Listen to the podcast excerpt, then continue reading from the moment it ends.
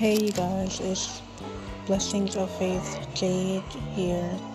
So, today I had a wonderful day with my babe and his mother, and uh, I had a wonderful day with my auntie, and you know, just chilled.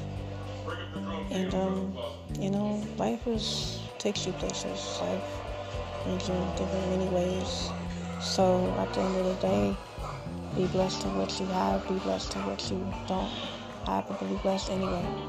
Because God can easily take it away. God can bring it to you, shapes and ways and forms.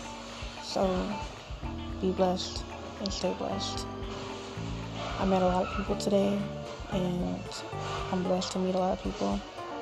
So, um, yeah, I'm gonna write my journal and get that together for y'all, and that's that. So,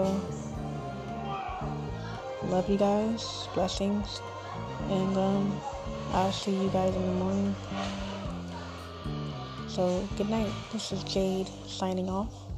Peace and bless, please, blessings of faith radio. Bye.